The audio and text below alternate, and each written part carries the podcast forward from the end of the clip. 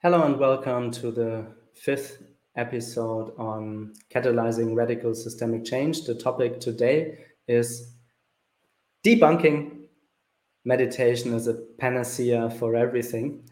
And I know I did not even agree with my two guests on, on the header, but I will put it a little bluntly. There's a famous Zen quote which says, If you see the Buddha, kill him. And I have the feeling this is a good start uh, into our conversation today because there's a couple of meanings. So when you dive deeper into the meaning of the quote, one is if you see the Buddha out there, kill him because the Buddha can't be out there because that which is always ever present, like the Buddha nature in you and us and all of us, can't be out there. So that's the original, let's say, meaning from the Zen quote. Um, the other one that I would like to highlight uh, for today's um, dialogue is I have the feeling we literally need to kill meditation as it's often put out there on a billboard as a meditation, as a panacea for stress and burnout prevention, to be more successful, to earn more money, to whatever. And for that, we need to unpack the concept to get a better understanding what different types of meditations exists in the different cultural backgrounds and also where this let's call it eternal gem of meditation can shine forth but also nuance it where it might be best complemented with other techniques for personal development. With that super teeny tiny blurb, I'm happy to hand over to Felix Hoch. And yeah, Felix, I'm kindly asking yourself to introduce yourself, give a little bit of background on your person, and obviously also link it to the topic of our dialogue today. Thanks, Ali. Thanks, first of all, for the invitation to the podcast.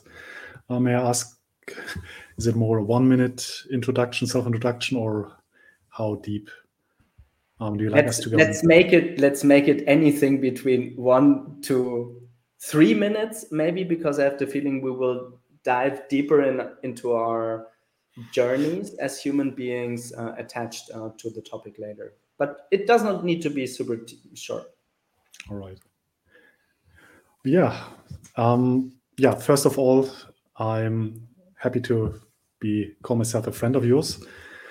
Regarding the topic, um, I guess what made me interested for participating in your podcast is the fact that I have a mixture of a um, meditation practice since since the 90s, then also exposure to, to integral theory and, and practice I had studied in Munich um, comparative religion with a focus on um, mainly Japanese Buddhism, Japanology, and philosophy. And um, yeah, during the last couple of years, entering the professional life, so really interested how to bring mindfulness practices, meditation practice into my work as facilitator, coach, and moderator. I think um, this is good for the start, and um, I'll hand it over to Nikolas. Hmm. Thank you, Felix.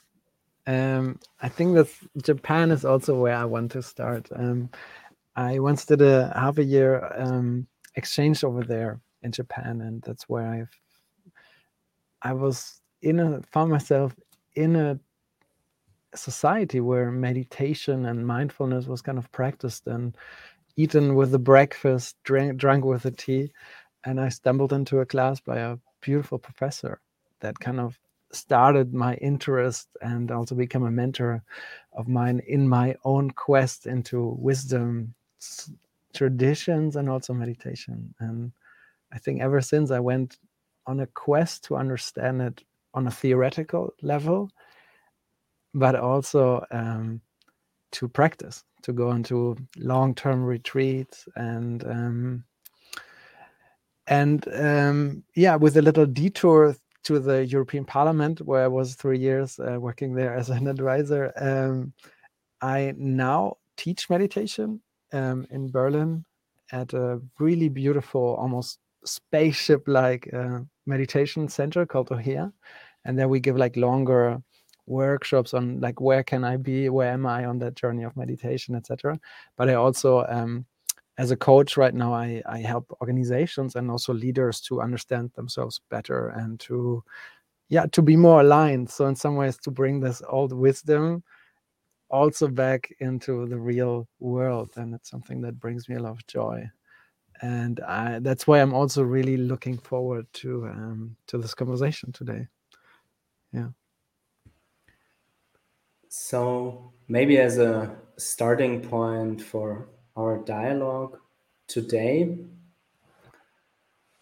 I want to unpack the headline of meditation because I certainly know that from my personal experience, it took me, I'd say, half a decade, so a good five years, starting with 17 with yoga and concentrative meditative practices and then switching consciously after a, very intense peak experience to vipassana and zen meditation that i found out that there is no such thing seemingly as one meditation technique more like a plethora like a richness of meditation techniques from diverse uh, cultural backgrounds.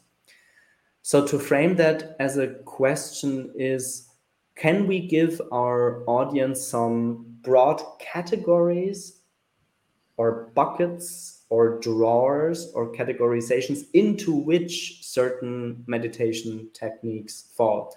And I'm not addressing this uh, technique to any one of the two of you specifically, but really asking like into the space in between the three of us. Hmm. Nikolas, you want to take that? When I started meditation, and I peeked into many different traditions, and I often, or like even like small groups, and I often found this one answer or this one theme going around is like, this practice that we do here is the right one. So the, uh, almost an orthodoxy, orthos being the right way. And that seemed really weird to me. And on the way now, I understand why this is so weird. It's because there are different meditation techniques. And meditation, let's unpack it. What is meditation? It's just, in its most basic way, it's just a way to train. It, it's just a, a overarching theme of, of different techniques that train the mind, right? And so um, I found a beautiful paper, I think was a, um, by Dahl Davidson and Richard Davidson and uh, Lutz. And they actually did all the work, the, scientist, the scientists, to categorize the different styles of meditation. And um, once I found this, I was like, oh, finally, because finally we can understand now how which different styles of meditation train which part of the brain. And what they actually said is once there's there's kind of more mindful focused attention practices which is kind of they train your focus and those are like the things you you need to kind of really start off it's like that is the wind that gets the plane off the ground so you can start to work. And there you have all different kinds of practices inside that you know. You have um, what some would, would, would call shamatha would, would call shamatha practices practices where you just focus your attention on either your breath or um, um, or uh, yeah uh, like a candle. It's just many different ways you know. But then there's also loving kindness practices that really train your mind to the plasticity of your mind to to be more loving and to change also the script of your mind of how you perceive the world. And those are really really beautiful. Like those are um, you have tonglen practice metta practice etc and as a third one you have more insight practices practice that train your your capacity to understand how your mind works and make sense of the world like metacognitive practices. Uh, those are usually at the end of the journey but it's also really worthwhile to start the journey there and then to reconstruct it.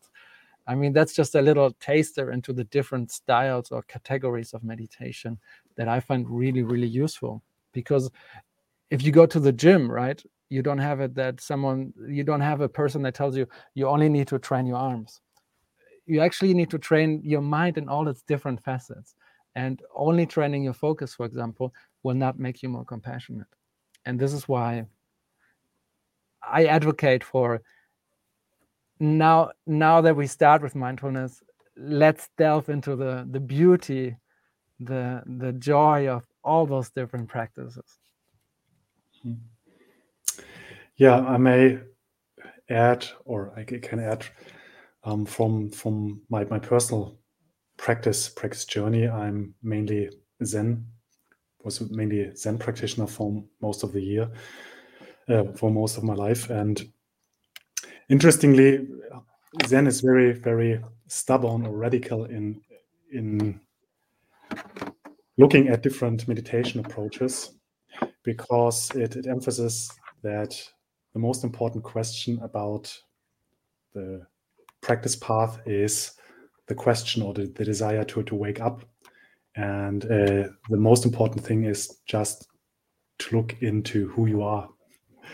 And of course, um, during the journey, um, different aspects of meditation unfold, but it doesn't indulge in this this uh, cross training and have multiple practices approach, let's like say uh, the Tibetan Buddhism and for myself, I um,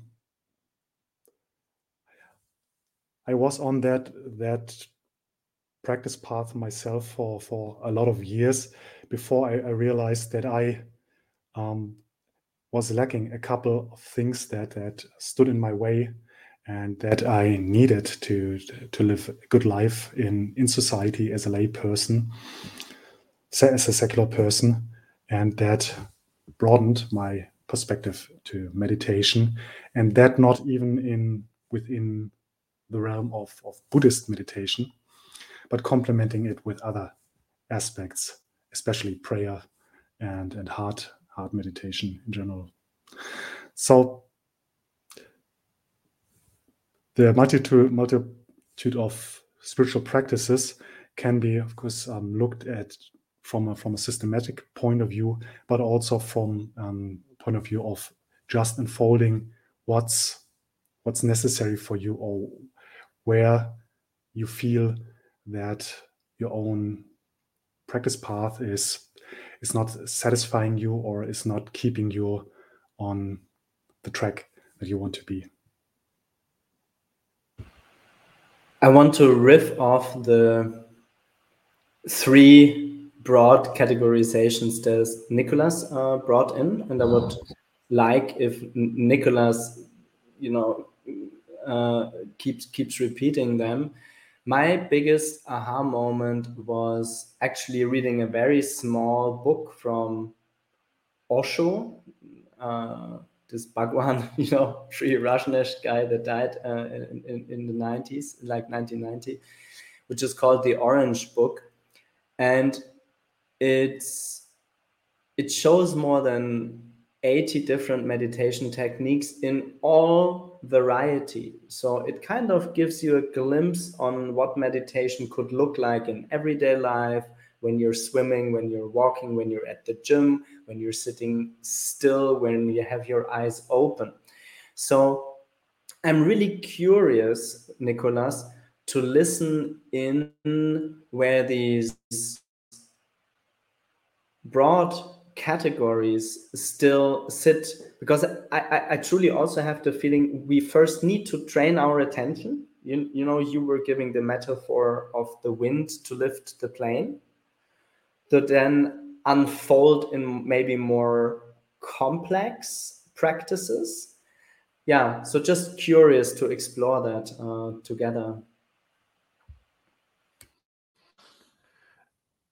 Um, yeah so in a way meditation is also a bit of a once a word is being picked up from one field and then enters the mainstream, it just becomes a um, everyone's word. And then some people also start to use it that have never used it in their own different ways, you know. So suddenly eating a burger is meditative, you know. Suddenly uh, going hunting is a meditation. And uh, it, it might seem almost, you know, absurd from the, you know, maybe traditions that have more cherished and really went deep into you know have had meditation as a, as a practice and maybe even never called it that way. So in that way, I would never even dare to say I have the right answer for what is meditation. You know, maybe I have to say this with a caveat. So everything I say, take it with a pinch of salt.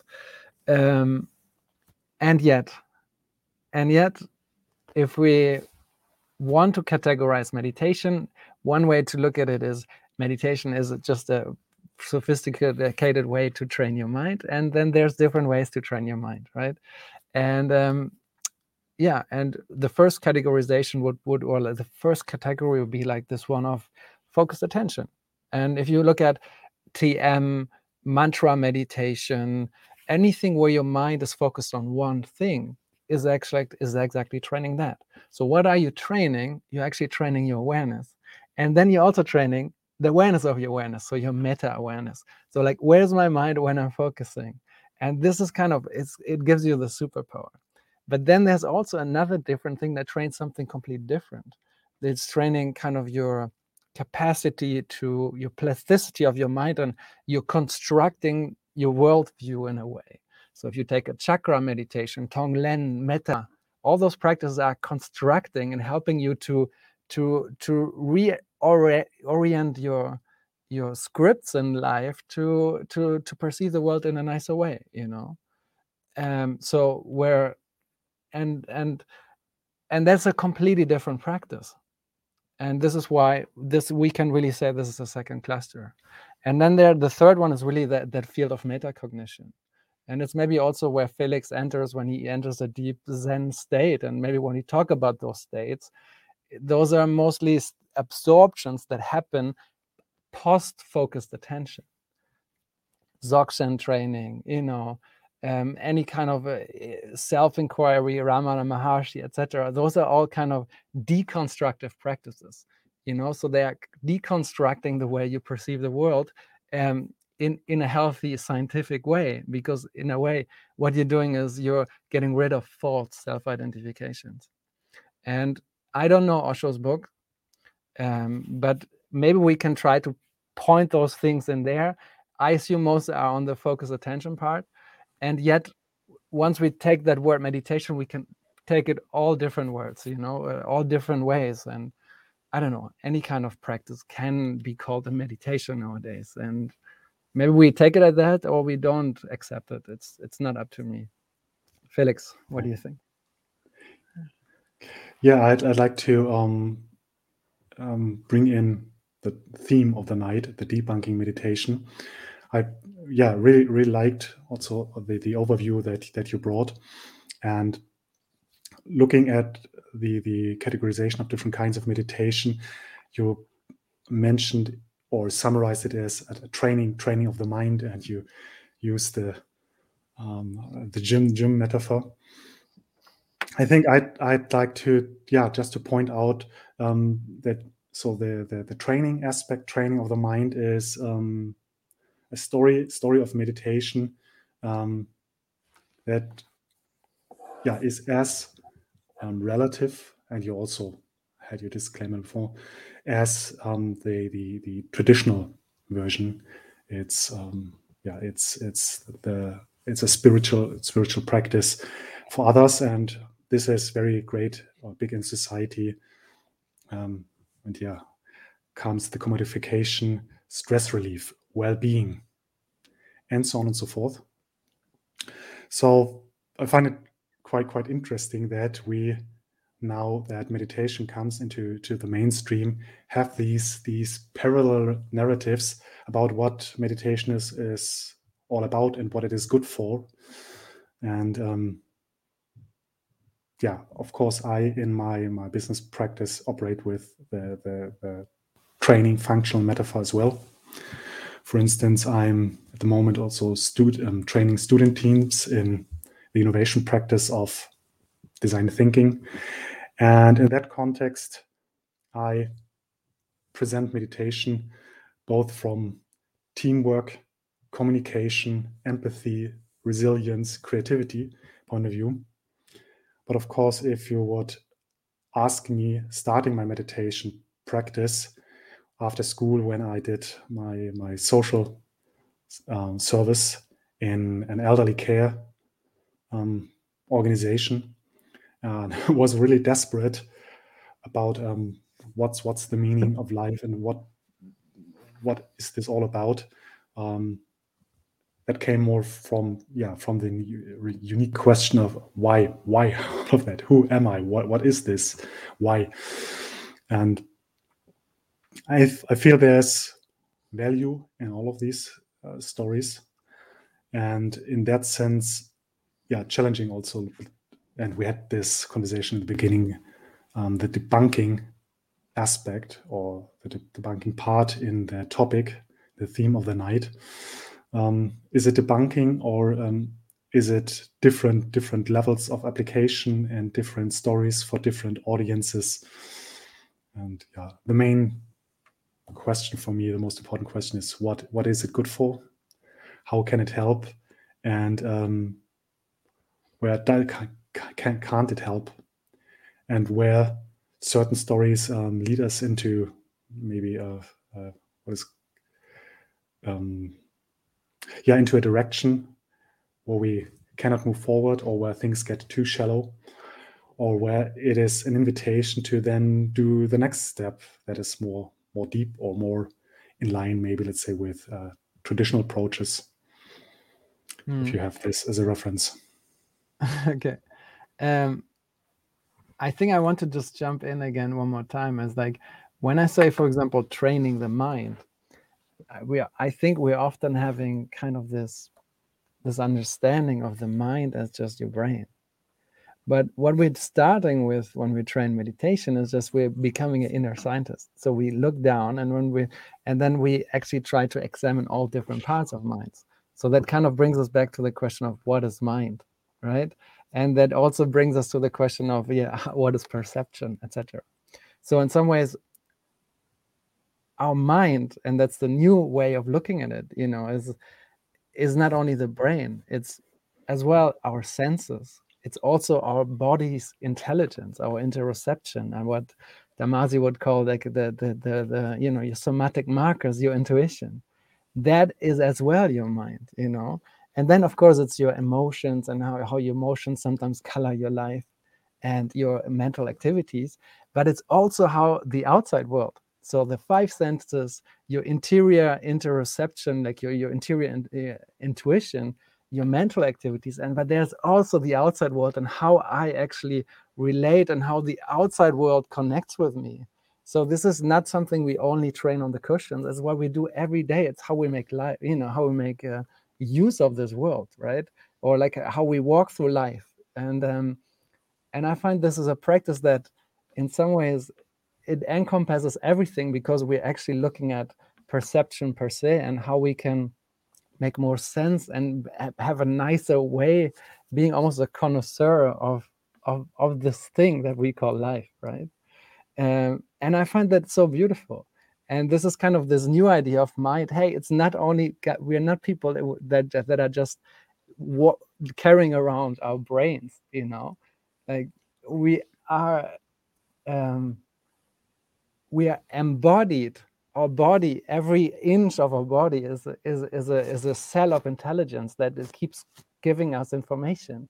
And it's also like i cannot be myself without you right now looking at me you know and without Alistair's glasses staring you know stoically with a with a, with a smart smile on me you know. So i am constructing myself through looking at you. And this is like our connection, everything I am is emerging in this dialogue. So when I say training the mind, I also just mean is like this kind of, wow, I'm alive. What does that mean? You know, and how can I just make this more juicy, flavorful, powerful, and and uh, how I can just become be more in love with this, you know?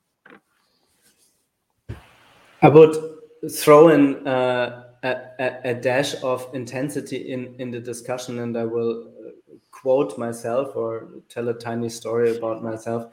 The thing is, when I did meditate maybe for eight years, and I had like very intense peak experiences and i thought myself to be very clever and smart we're now in my mid 20s right i became very painfully actually aware that just me having these enlightening peakness oneness godhead kundalini whatever let's say extraordinary experiences did not make my life functional, which is why I very consciously, after having read Ken Wilber and diving a little bit into the literature, started to complement my meditative practice with psychotherapy. So this is a long story, but the let's say intensity that I want to throw into the room in between the three of us that almost my hypothesis would be that if you only meditate, even if you apply various meditation techniques, you can be very highly enlightened, but not necessarily be very functional. So it seems that the wisdom and the beauty and the richness of all these sometimes thousands of years old techniques can't really touch upon a part what we would call like the shadow of the psyche or trauma and something like that and um, yeah i'm just curious to listen in um, where you have also yeah made some of these experiences in your tradition or in the various traditions that you touched on and what would your recommendations be to that? Felix. Yeah, my, as as mentioned, I have been practicing meditation mainly in um, in the tradition of, of Zen, both the Japanese and, and Korean, and there, of, course, I had the opportunity to, to observe it um, both outside and also in within myself that um, the the the, pra- the form the forms of the practice um, and and the meditation um, yeah don't don't address a lot of the things that I feel important um, in in my life um, beyond meditation emotions. You mentioned um, being being functional, relating to other people, and maybe this is part part of the reason is that the meditation practices were um, yeah were, were conducted mainly in in monastic contexts. And there you had a certain um, intensity and everybody was under one one roof and everybody can see each other all the time. And then you had a close relationship with um, a teacher master what have you. And there are a lot of a lot of things could be included within the context of of that monastery or that that practice practice community. Now especially becoming lay or having meditation as a, as a lay phenomenon, secular phenomenon, it becomes difficult because meditation, um, yeah, as you mentioned, doesn't address psycholo- psychological aspects, particularly um, aspects of the psychology of modern, modern individualistic people. And yeah, from from my own experience, it I also did um, some psycho psychotherapy, but for me it mainly showed up in in the question of how how am I connected with my heart, and I mentioned mentioned that I then turned or brought in um, prayer and, and heart meditation. And interestingly, I didn't get to, to the metta, to the love and kindness meditation of Buddhism, but had another tradition um, supplementing that aspect of my meditation practice, which is from coming from Zen, very, very minimalistic, and it's just looking at the mind, looking, looking at, at the self. And with that, not really having a good vehicle to look at psychological stuff because the focus is mainly on what is below or beyond the psych- psychological. So, rec- recommendation is, if you ask me, yeah, it is to complement the meditation practice or have a look at whether the med- meditation practice, the tradition that you're engaged in, have a lot of intersubjective relational aspect, the more feminine qualities of of being, and yeah, don't don't become too rigid in in your meditation practice. So that would be a good indicator first when to complement it and then how to. Hmm. Nikolas. I'm currently in a meditation and study retreat um, with Stephen, with some like Stephen Batchelor and his wife. So some of the old Jedi masters of meditation. And I'm also in one of the largest libraries for kind of meditation and kind of contemplative books. And it's a really beautiful space that smells like library. Um, I would not say that it smells nice, but it smells like library.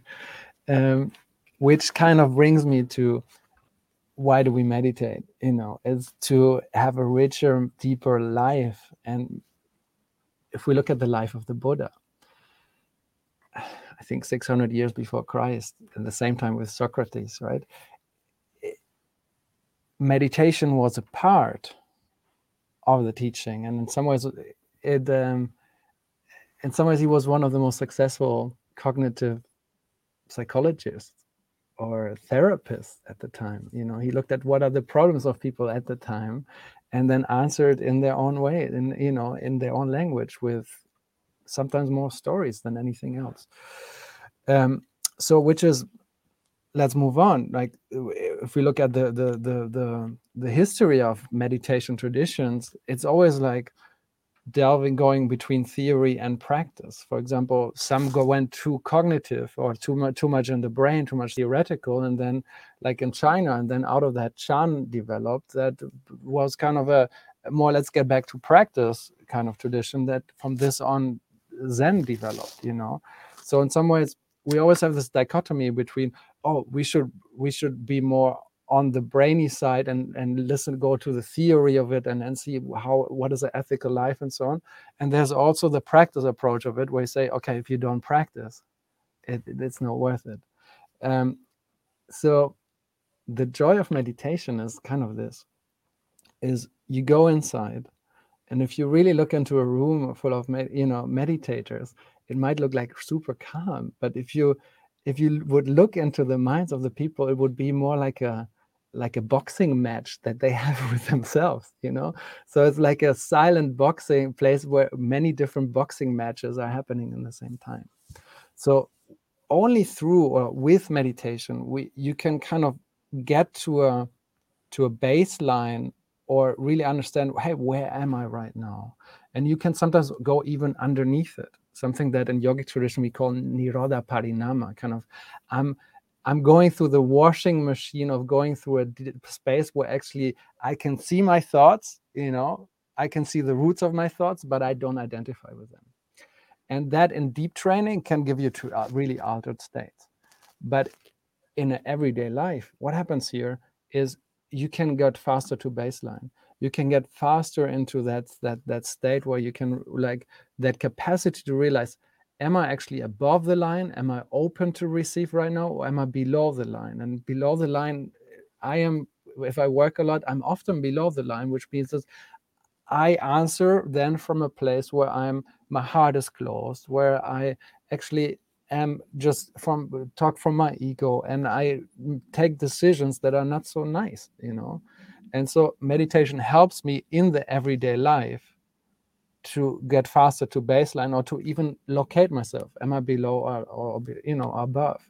and that i think is is the contribution of this practice and if i wouldn't train i would be more often below the line and just entering drama cycles again again and again so it kind of helps me to get out of it but in order to to live a successful life i don't think that's enough i don't think meditation is enough. I don't even think like you know reading theory and and and contemplating it is enough you know. Sometimes it's a it's a therapy other times it's it's a, it's a coaching.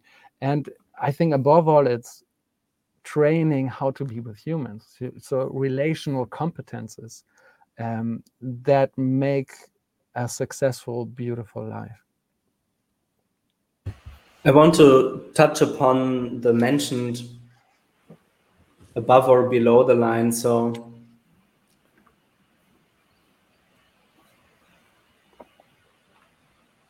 I I would tend to say that I perceive my daily meditative practice mainly to better find and fine tune that what I would call baseline, as you mentioned it, and to be better aware of the amplitudes, both in the like say beautiful peak experience, oneness with everything, or hugging a tree and being one with the tree, whatever, to the more would not necessarily say depressed, but maybe overwhelmed or exhausted um, states so translating that into a question, since I know we all three of us have a very dedicated and many years long meditative practice, what are stages of development um, that that we could describe for someone that is just starting the journey or deepening the journey? And what are the fruits of um, meditation? I'm curious to listen into these two aspects. Felix, you want to go? Um, at the moment, yeah, I feel that um, this question was a little too abstract for myself to connect to. Um, so I hand it over to you. so, where does the meditative journey go and where does it start? You know, usually it starts with oh shit i'm stressed. I need to do something you know? And then you start to breathe and what and then you start to self-regulate. So we start with self-regulation. We learn to regulate ourselves and we take ownership.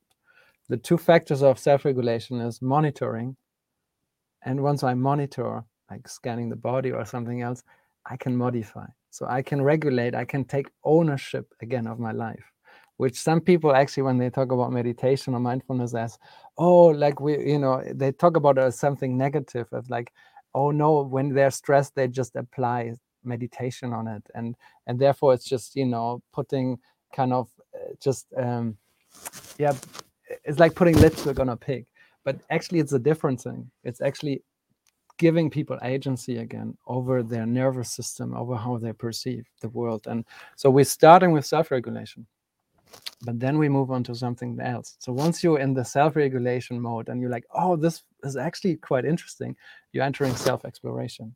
And when you're entering self-exploration this mode of i took this from a 2013 paper but, but i find it so nice because it's kind of a i'm exploring how my mind works how everything works and it becomes a joyful process. So you're like why do i need to be outside when being inside is super cool? Like there's this buddhist concept of piti for example, where the piti is kind of the joy before having even a sensual experience. So you find the joy inside, so you don't need to look for it outside. But then you move from self-regulation to self-exploration to self-transcendence.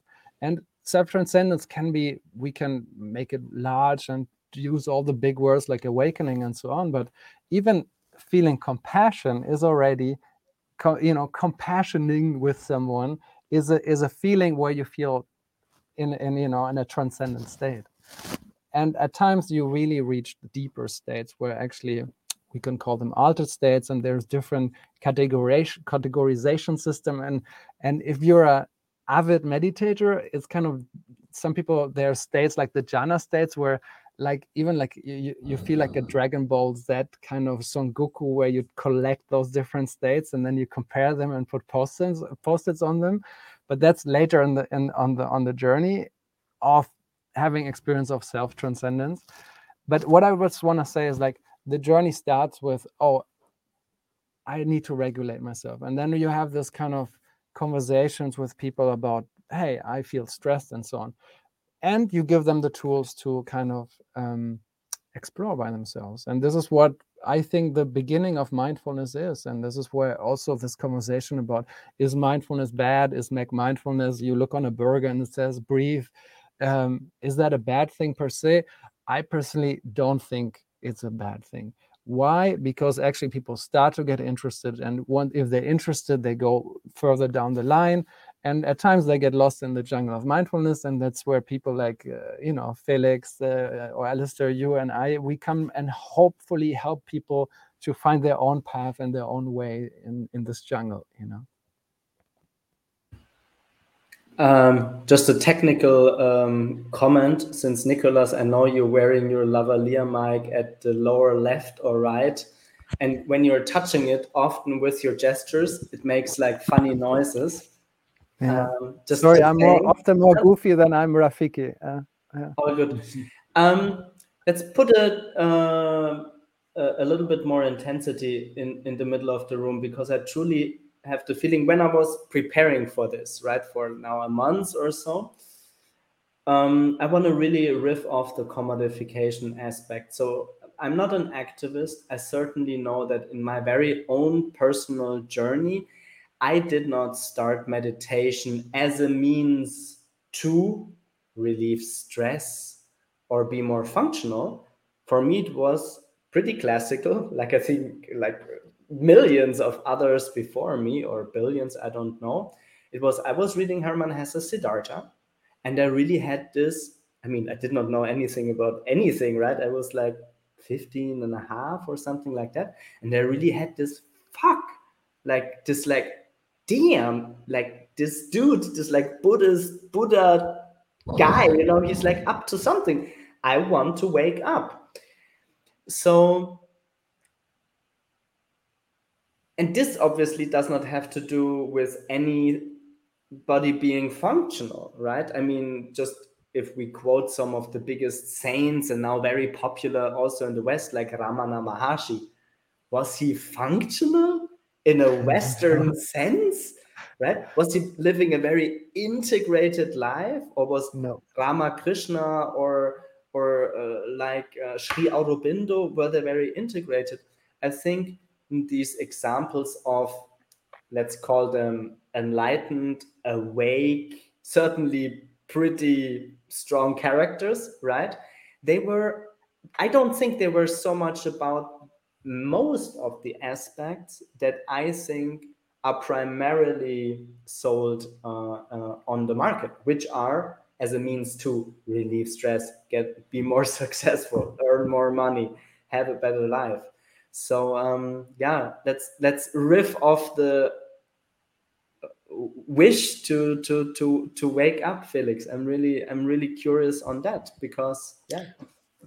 I mean, in the beginning, I, I said yeah, the, the quest, question is um, whether any particular narrative of meditation um, it becomes a problem for you at some point in life. And there, there are obviously different reasons why to start a meditation. Um, you laid out a path, um, Nikolas and um, Alistair.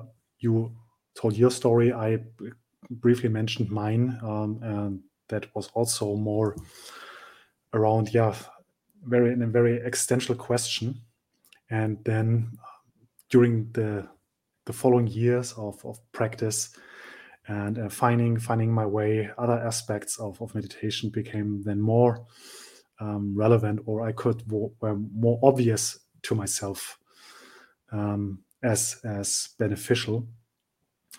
So I guess the, the, real question is when when is it is it helpful to have a certain narrative and when when trans transcend it and, and move move beyond? And the only the problem with commodification is to put it like you know, headspace meditation apps and so on and so forth.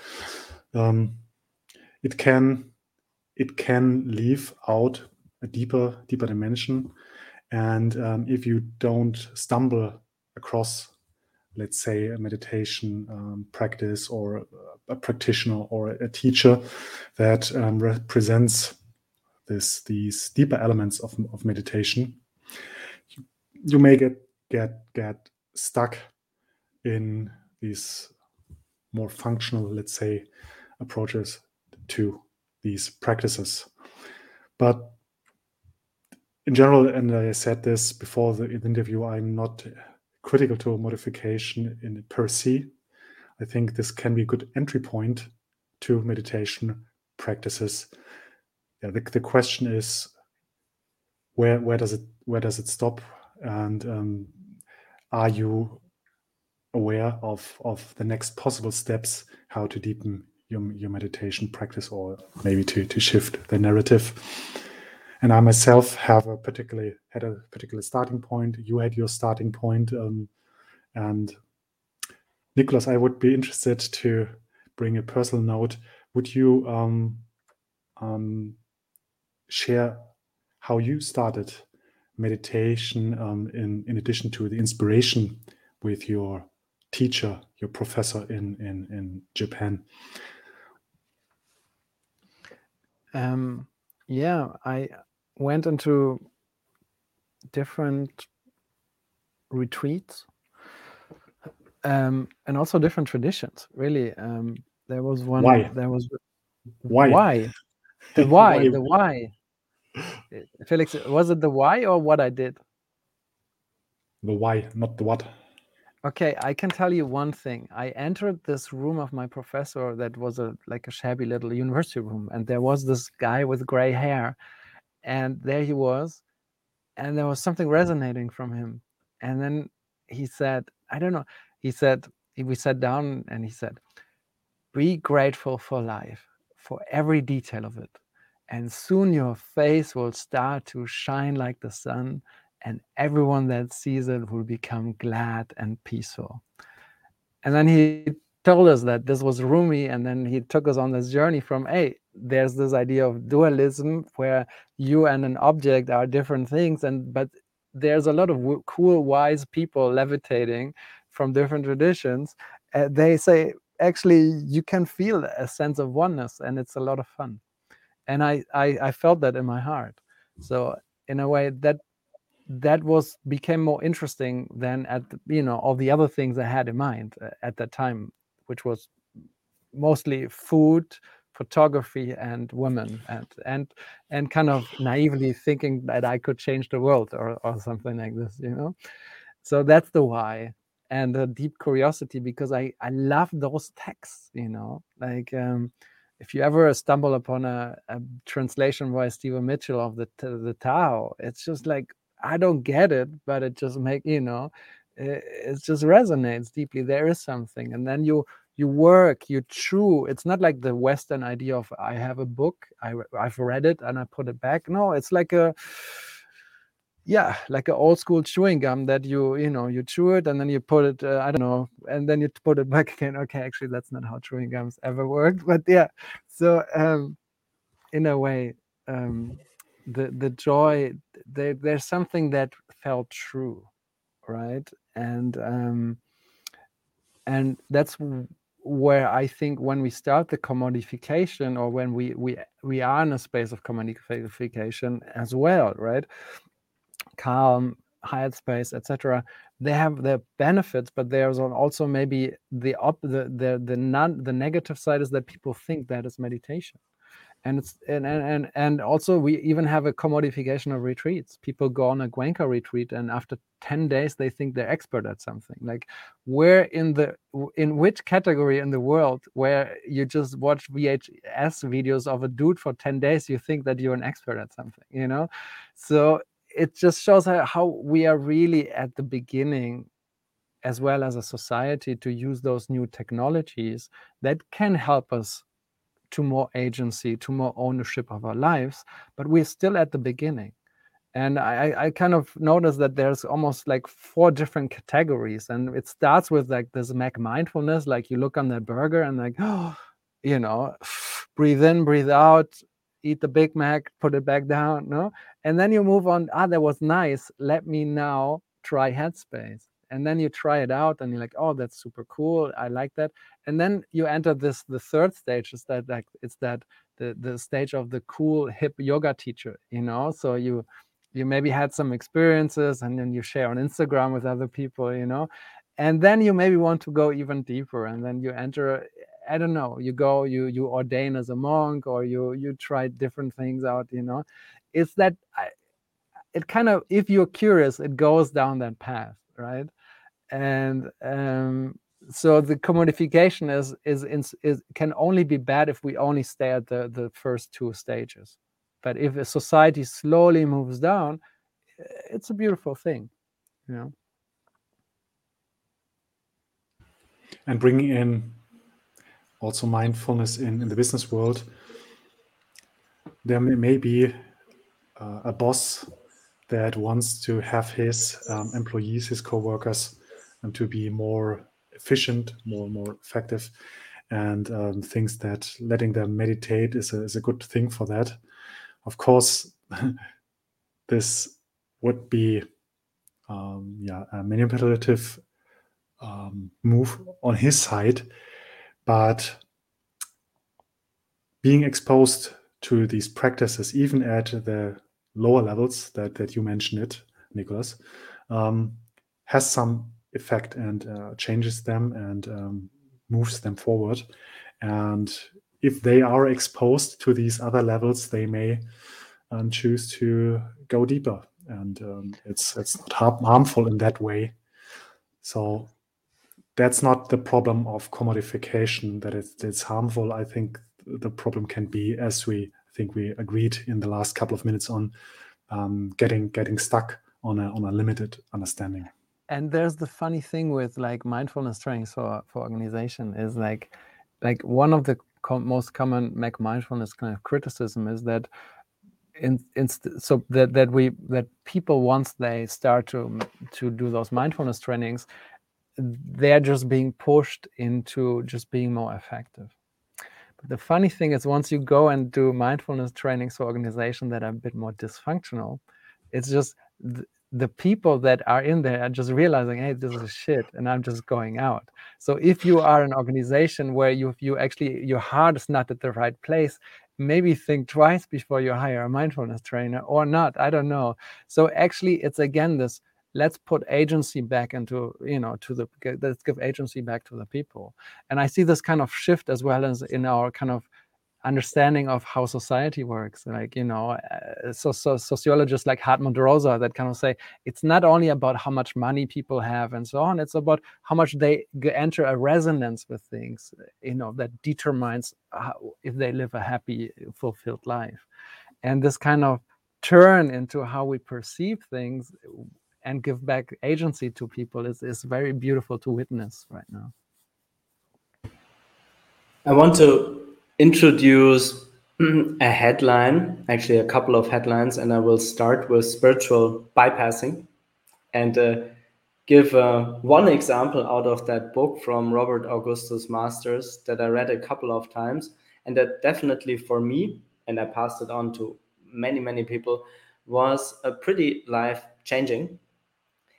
And the example goes a little bit I will stretch it a little bit further than in the book. Is like if you meditate and you have a friend that meditates and you perceive your friend as if that friend was truly going through some tough times let's say maybe um, he lost a person due to death or out of a relationship and actually you as his close friend or her friend have the feeling this person should really grieve or be maybe uh, feel feel a certain tension in the system. But when you ask that person you know like how do you feel? This person would give you a very instagrammy oh everything is good or as a guy no alles gut? Alles gut? Everything good. So it almost seems that people that do only meditate have certain character traits um, be be overlooked. And to finish that intro and then hand over to you and i'm really curious to hear some examples from your experience and background is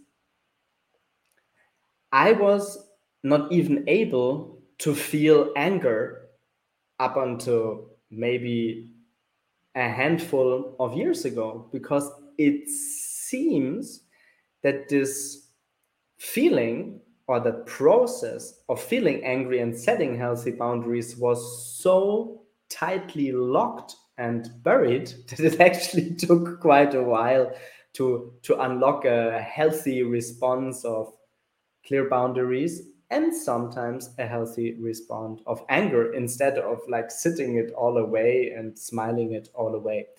So, this is one example out of spiritual bypassing, and I'm curious to yeah listen in if you know the concept and yeah what are your experiences of spiritual bypassing in the various yeah backgrounds or just that one background felix that you have with um, buddhism zen buddhism i mean and I shared the story with you in person uh, privately. Yeah, this this this practice path, um, a more traditional practice path, can can work for for for some people, and they they can blossom in it, and and that's that's it. And at the same time, if you have, and you mentioned the concept of of shadows, and maybe to add to this um, trauma, that's in your, in your life. Um, it, it can be hard, even if you have, Nikolas, you put it, having the baseline of uh, witnessing what's going on.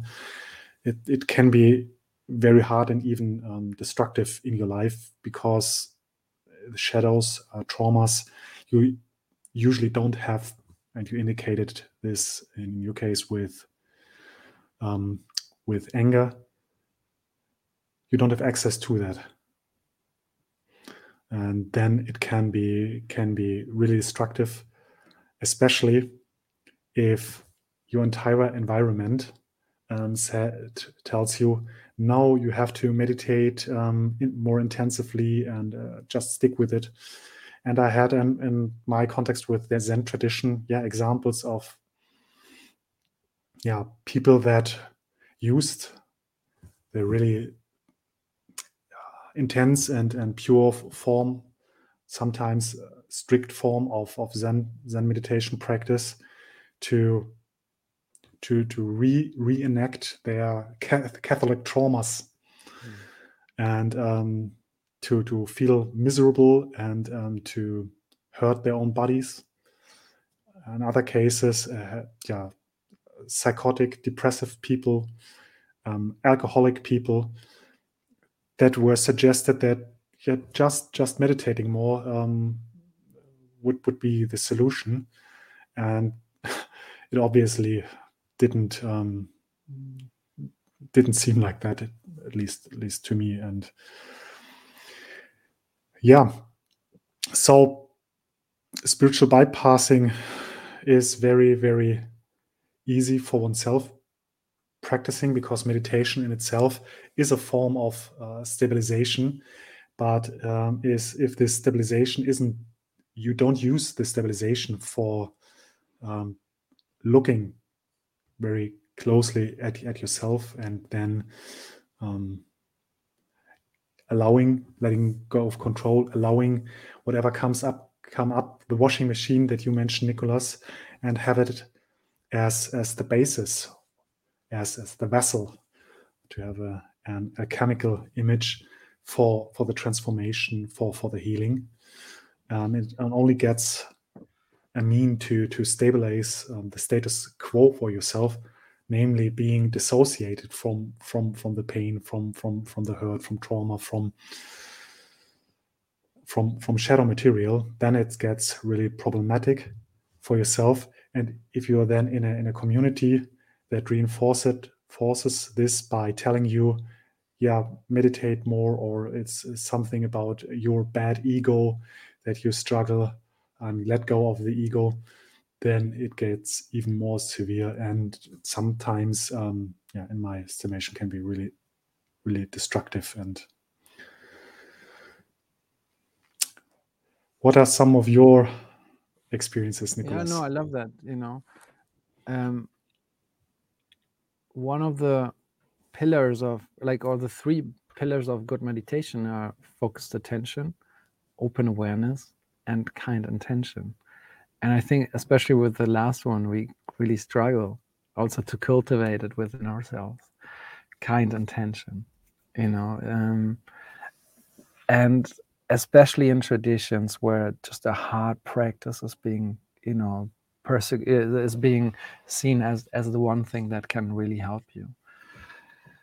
I find this often, and yeah, I, there there are quite a lot of stories of people that go into a kind of tradition where there, there's kind of a, a, harshness there and then um, and they being yeah and they see certain childhood traumas kind of being taken on and and and taking their own role and um, even abuses of power etc and this is why i find it there, there is a danger of getting lost in this jungle of mindfulness and um,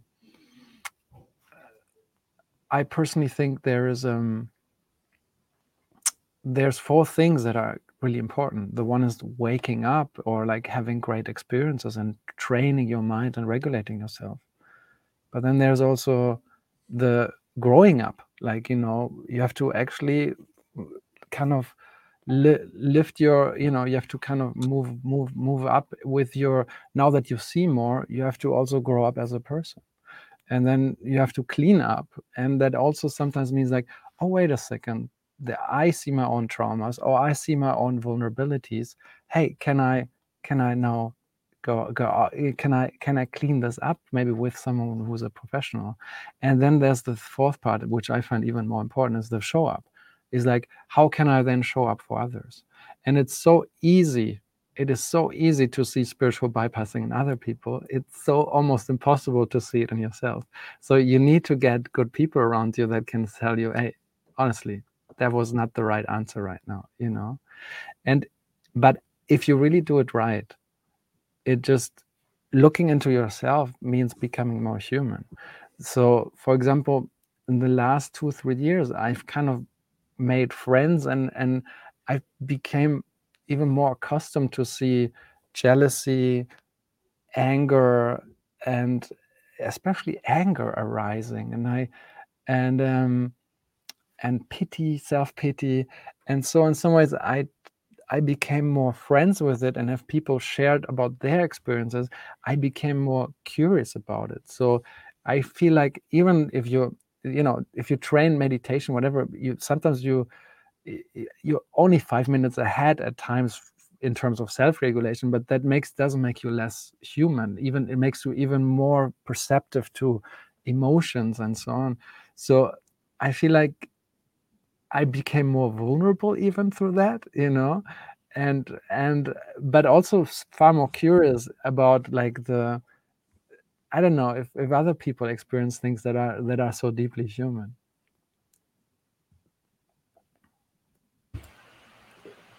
I don't really know. So it feels like almost like a good good wrapping of the whole conversation, this like waking up. So this aspect to wake up to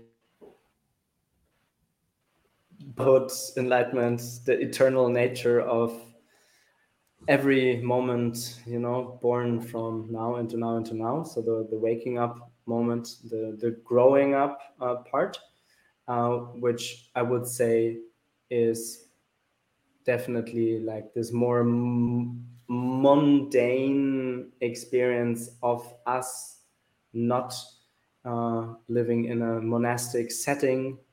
Most of us have to earn money, live relationships, uh, get to grips with a, a healthy um, sexuality or whatever. Um, the, the cleaning up part, which I feel refers um, mainly to the shadow aspects of our psyche, be it addiction, abuse, trauma, or also abusing uh, others, and then the showing up part. So I have the feeling if we if we stay with these four mentioned uh, aspects uh, towards uh, the end of our dialogue, I really have the feeling this could be one of the um, yeah takeaways for our audience, and maybe in between these like four, I would not say it's it feels more like four parts of a wheel because they are all intertwined. Um, yeah, are there some recommendations uh, that you give? Because I will give some recommendations, but uh, I will uh, I will hand over to either Felix or Nikolas to yeah comment on that. No, really comment because um, these these four dimensions are, are quite a good summary. Uh, more more a question about um, what do we feel how does this relate to the initial question that we started with um, about debunking meditation?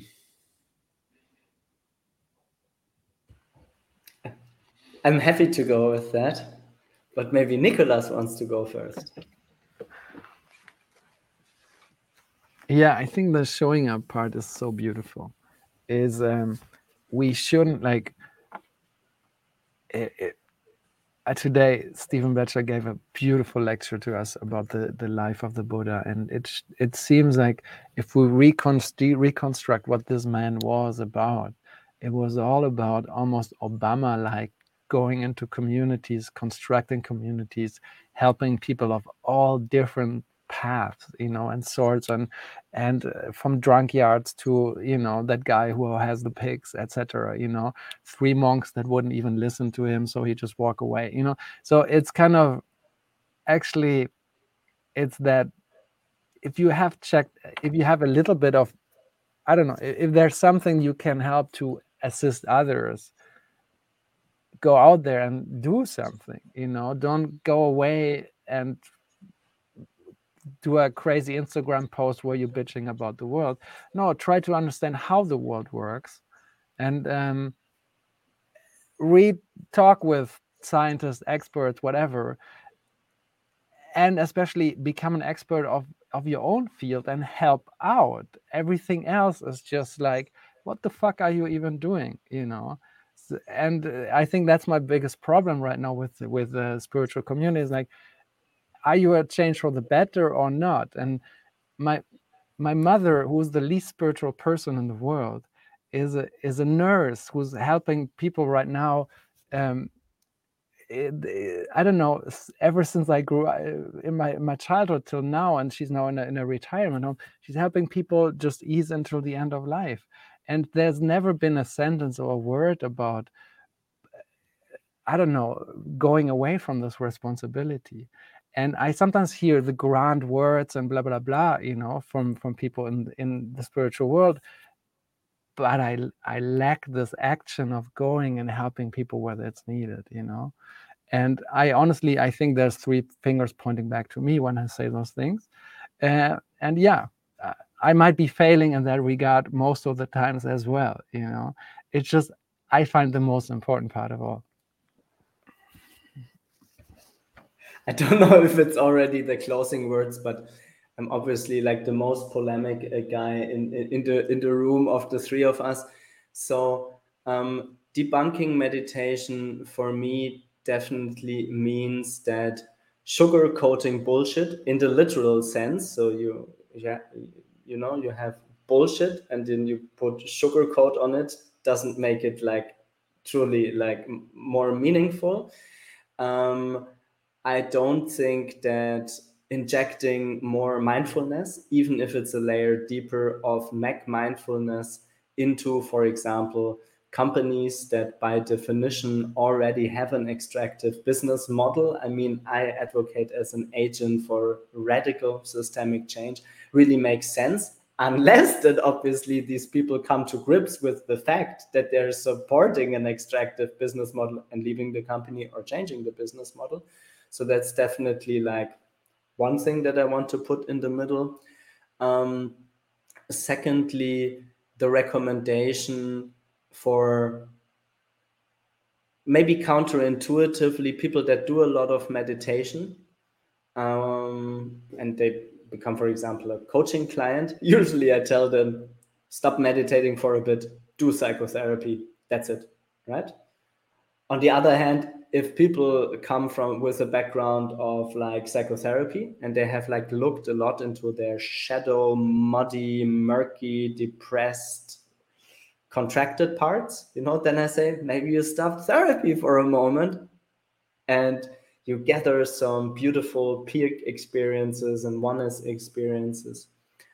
And um, I really had, I don't know if it's a big aha moment, but when when Nikolas was talking about this waking up, growing up, cleaning up, showing up, um, it literally feels almost like a wheel with four parts where sometimes we're at different stages in our life and sometimes we need to focus more on certain aspects and to finish that off it almost feels like closing words i certainly have this feeling after having done a lot of waking up a lot of growing up and a lot of cleaning up in the last 14 years or so, for me, my focus is primarily showing up. This does not mean I don't continue the, the cleaning up uh, or growing up or uh, part, but for me in my life phase is definitely most about the showing up.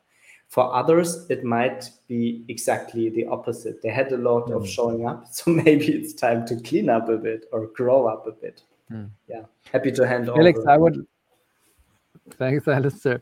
I would love to hear your do you do you want to say the last words and your your your take on debunking and and maybe some suggestions? I'd be super curious. Yeah. Yeah, I I'd leave it with Ali's closing word and yeah, just want to thank you for for the conversation, guys. Really enjoyed that.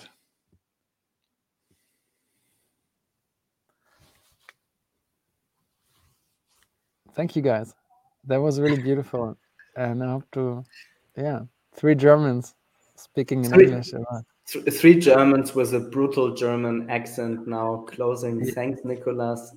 Thanks, Felix. Jawohl. And there's more to talk about it another time. Thanks, everyone. Thank you very much. Buonanotte, everyone. Ciao.